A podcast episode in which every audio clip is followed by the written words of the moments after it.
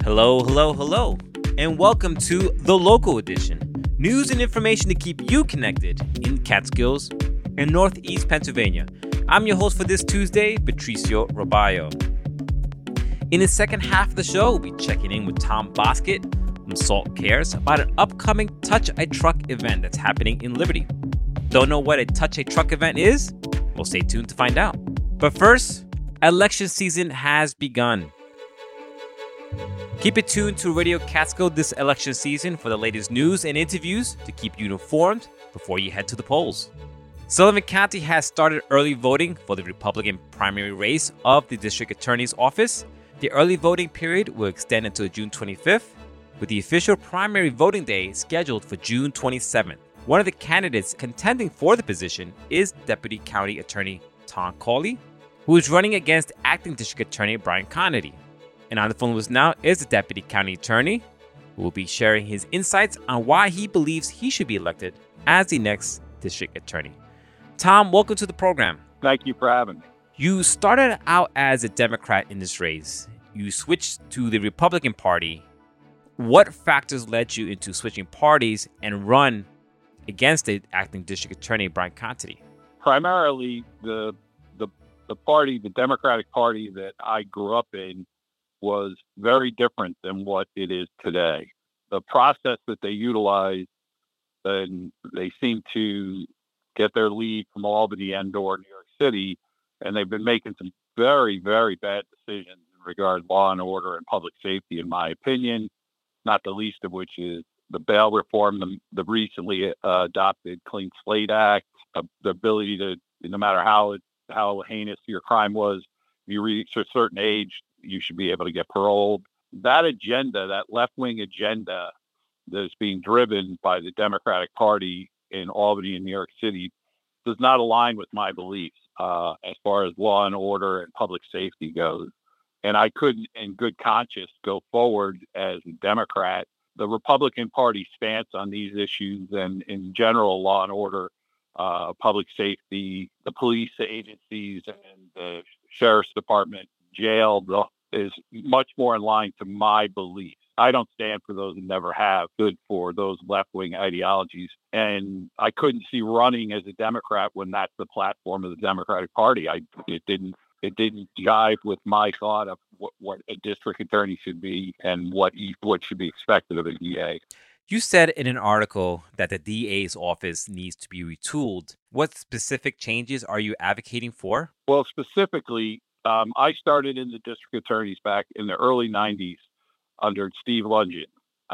The way that office was put together was that the ADAs, what's known as vertical prosecution. I would handle a case from the earliest stages in justice court, even felonies that would eventually go up the chain.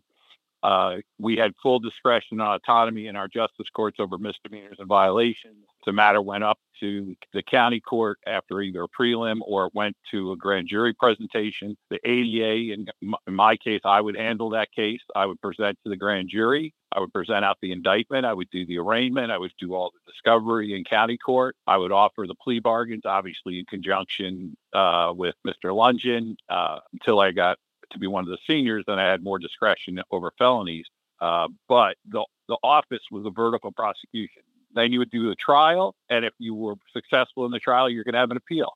Then I would do the appeal from the first day in court until the last day when the appellate division renders a judgment on an appeal. Singular ADA would handle the whole thing. That's a way to learn the system top to bottom. Now, under Mr. Farrell, that system was broken apart, and he set up a system where the junior attorneys, the new attorneys, only handled misdemeanors, were granted no discretion. They couldn't even plead out a violation-level offense. As far as I'm aware, even though Mr.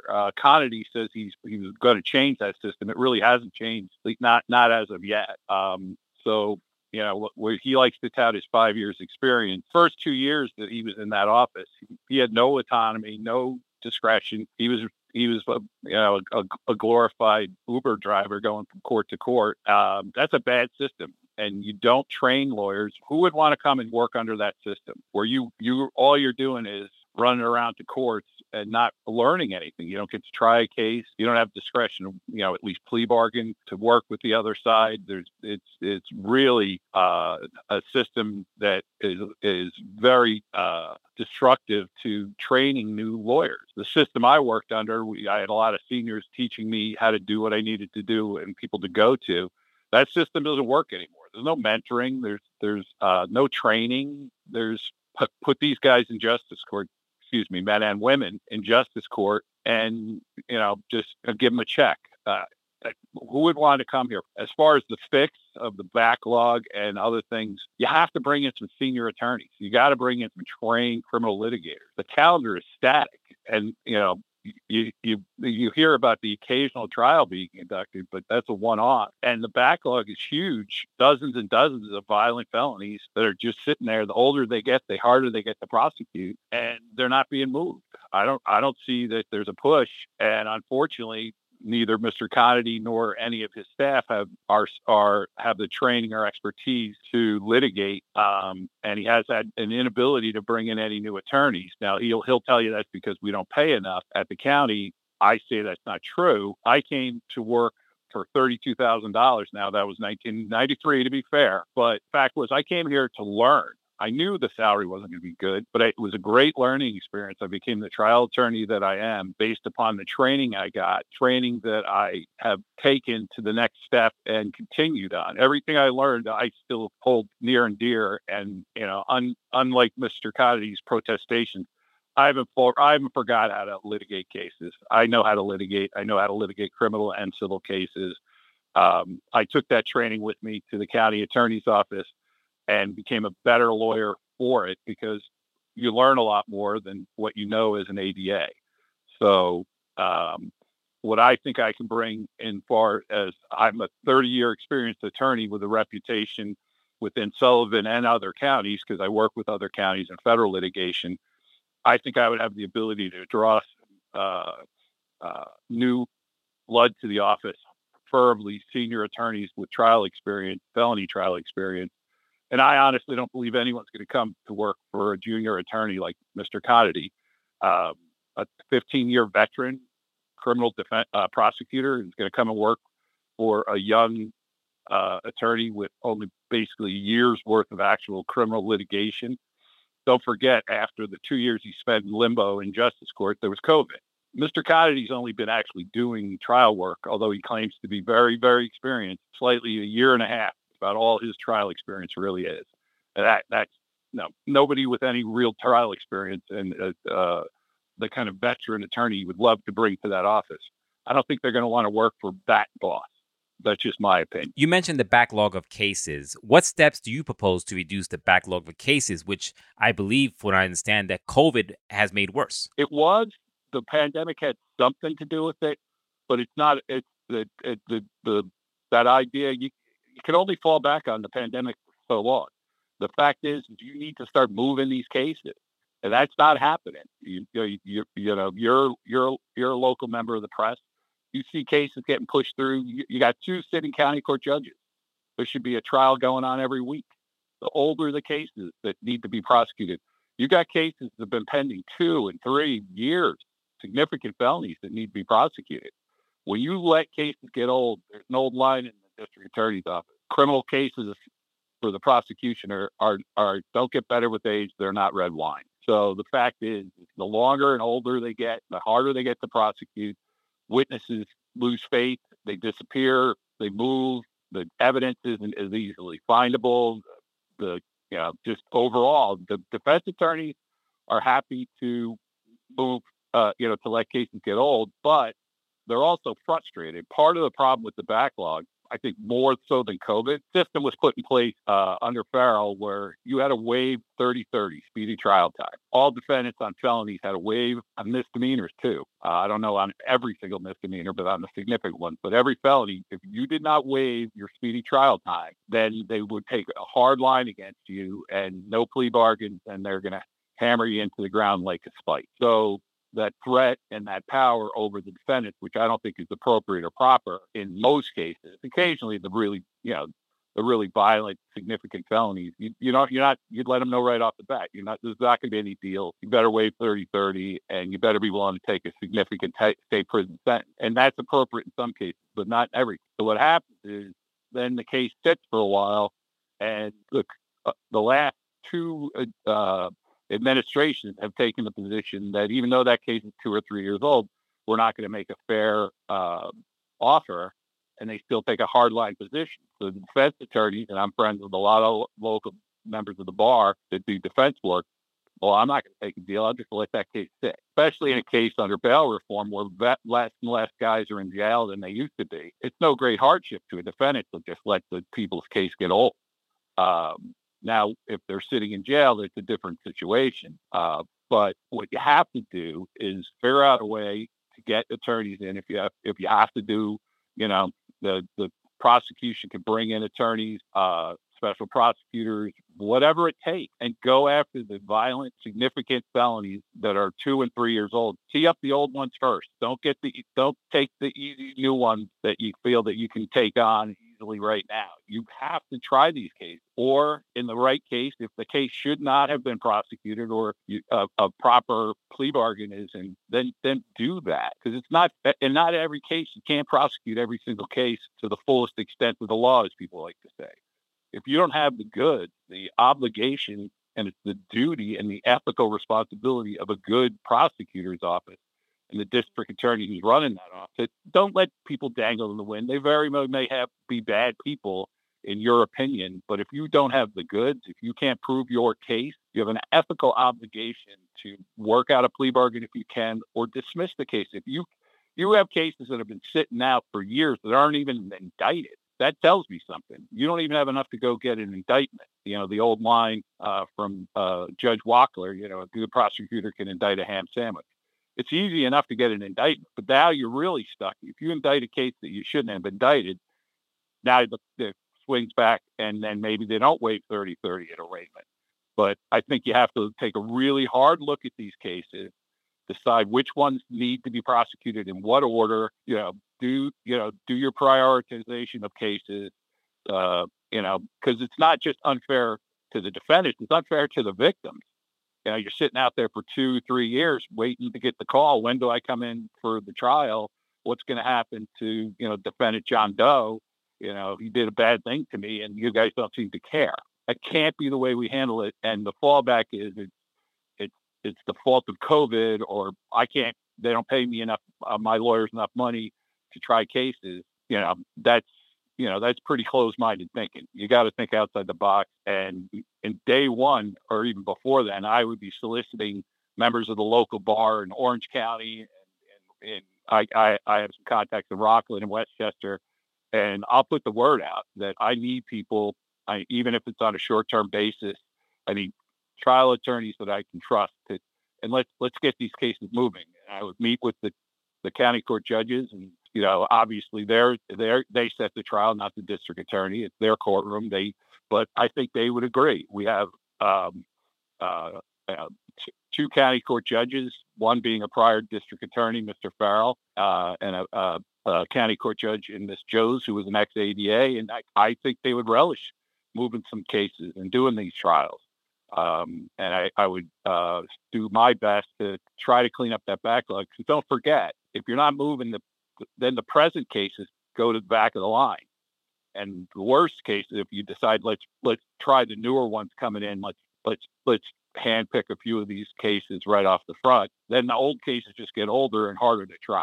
You have to go after those older cases, or like I said, or you have to decide if they're, after the years of languishing in the back room in the dark, they're not prosecutable, then you got to do the right thing. Or you just take your chances. And in some cases, even if you don't think you have the best case, the nature of the case, you need to go forward, then do that. And let's go to trial instead of a rapid trial, set up a bunch of felony jury trials and clear this out, and then realign. Once you get it to a manageable position, then I think you need to give your fact is, it's not just the felonies that are backlogged. There's justice court cases that are sitting for 2 and 3 years on violation and misdemeanor level offense, and in large part because the prosecutors in the ADAs in those court have no ability. They have to go to a senior. They have to go to one of the top ADAs for a plea bargain on a violation level offense. That's insanity. At some level, you got to trust your ADAs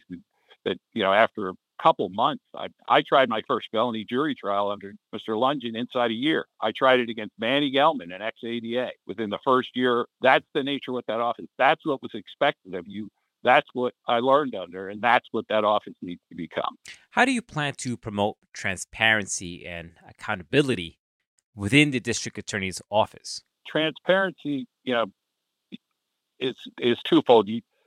When people generally talk, and I've been, you know, in the county attorney's office working with the legislature and the highest level of the government here, transparency in the public relationship to government under FOIL, open meetings law, and the such is something I know very well.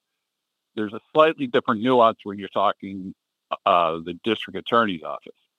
The district attorney's office obviously holds their files a little closer to the vest. They're not, for the most part, while a case is being prosecuted, the files are not open for discovery under freedom of information law. But what I think your question is asking is, there seems to be even the disconnect between the current and the previous administration and our local sheriff's department. There doesn't seem to be the symbiotic relationship between law enforcement and the DA that the district attorney's office definitely has taken a position. It's their case, their file. They'll let you know what they want to know, when they want to know it. It doesn't create a relationship that I think leads to good outcome. I truly would like to see both state police and sheriff's department want to cooperate, want to share information. I don't know why the district attorney's office will refuse to share information amongst its brethren in the law enforcement community. They take the position, you know, we'll let you know when we need you, you know, sit in the corner and wait for our cue. That is very apparent in the current situation between the district attorney's office and the county attorney's office, where Mr. Conaty is taking the position that he won't share information in the Luver case because we don't need it. He'll decide what the county attorney's office needs to prosecute the removal of the surviving child Crown. And he's taking the position in such a manner that potentially harming to our case. He presents himself as the children's champion and forgets the fact that the county attorney's office obligation is to ensure the safety of the surviving child in a negligence matter. And he's not a party to that matter. Previous administrations, until the last one, had never, ever failed to share information in the 20 years I've been working in the county attorney's office. We thought we were on the same team. That's clearly no longer the case. He compounded that situation at his press conference where he blamed Mr. McGuire for not removing Acacia from the situation after there were hotline calls made on 3 occasions. That rhetoric, as you're probably aware, is still bouncing around, even though Mr. McGuire tried to put that to bed. Mr. Conaty has those files, although he probably shouldn't have them, from the Child Protective Services. He acquired them, again, you say transparency, in a pretty surreptitious sleight of hand manner, without notifying the county and the county attorney's office that he was acquiring CPS files. And there's no indicated cases in those files. He knows that. Yet he doesn't know, maybe he doesn't know the standard is that without an indicated case, meaning CPS looked at a hotline call and found there was enough to go forward and potentially with a neglect or an abuse proceeding in the right case, then it's turned over to the county attorney's office to file the petition. That never happened here in this case. It was never an indicated case with the Luver family in all of the years that Acacia was on the planet. Never happened. Yet, Mr. Conaty made that clear statement in his press conference blaming Mr. McGuire, and he's allowed the rhetoric to continue that Mike McGuire has blood on his hands. He knows that's not the case. So he either lacks the knowledge, integrity, or maturity to stand up and say, you know what, I made a mistake. Everybody makes mistakes. The boss in a department like the district attorney's office should have the maturity and the integrity to admit that that's not the case. But obviously, he doesn't want to do that because somehow he thinks that helps him in his campaign against me. It's an overt lie that he's allowed to continue. And it's shameful. It really is shameful that he would allow that to continue and people believe the falsehood that he created. I don't know that he did it on purpose originally, or he just didn't understand what an indicated case was and the need for that. But he should by now. That was weeks and weeks ago, and he's had that file. And he should have, if he hasn't already talked to the people, if he doesn't understand it. You know, normally he'd pick up the phone and call the county attorney's office, but that can't happen now because they set this polarizing situation in place. And it's not just the county attorney's office. In all phases of the county agencies in different areas have always cooperated with each other. The district attorney's office has taken this firm position that they're an island on their own. They will fly the ship by themselves. They'll make all the decisions. It's their right, and stay out of our way. I don't think that's a good way to run that office. I think it's going to lead to bad outcomes. I think people are going to, then when you pick up the phone after you stonewalled whoever for a while, be it a police agency, the county attorney's office, the legislature, now you pick up the phone and say, hey, I need some help. Human nature would lend you to the belief that the help and the assistance that you should get is probably not going to be as forthcoming as if you had offered your hand originally. But it seems to always be my way or the highway with the district attorney's office. And I would absolutely change that on day one if I was elected district attorney's office, because I think that office works better in a cooperative position with all of the agencies it works with trust and cooperation and confidence that they'll do the right thing. I think that's sorely lacking at this. Tom, before we go, why do you believe you're the best candidate for the district attorney's position compared to your opponent? Primarily, I'm the best because I have 30 years in practice. I've committed my entire professional career, with the exception of a year and change working at the Grigolana Law Office, to the county. I'm a public servant, true and true. It's what I've done, and I've excelled as a litigator. My opponent has tried to make bones out of the fact that, well, Cawley's lying to you, as the flyers have said, that I haven't tried a case in 20 years. I've never, ever said that. I never lied. The fact that I try cases in the civil matter, I have not forgotten a single thing from my 7 exceptional years in the county attorney's office in 1990. What I am as a litigator and a trial attorney is definitely stems from the training and experience I received there. This idea that somehow I forgot that and I don't know how to try a criminal case is a complete fiction. Now, Mr. Conaty may think, 20 years is a long time ago. Well, 20 years ago, he was 10. So maybe he doesn't remember a lot when he was 10. I was not 10 years old 20 years ago. I was 37.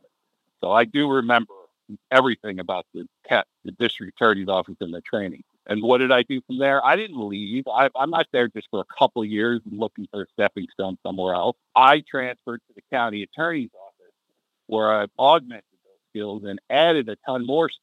People don't realize the limited nature of a criminal practice is that you deal with very finite set of rules. I had to learn a whole new area of law in the civil realm, and to become an assistant county attorney and deputy county attorney, that the fact is I'm an exceptionally better lawyer now in a lot of ways. And more than anything else, I think I have exceptional management skills. In both the DA's office and in the county attorney's office, I was given the privilege and the right to train, counsel, and help lawyers become better lawyers. The newer attorneys, just like I was taken under the tutelage of the senior attorneys in the DA's office and to a lesser degree in the county attorney's office when I came here, I had the ability to work with different senior attorneys and skills and learn from different. You learn a lot from different lawyers and different aspects of the law, and you learn how to bring things to the table. Mr. Conaty has zero experience as a manager. He's taken his lead from whatever he learned from, he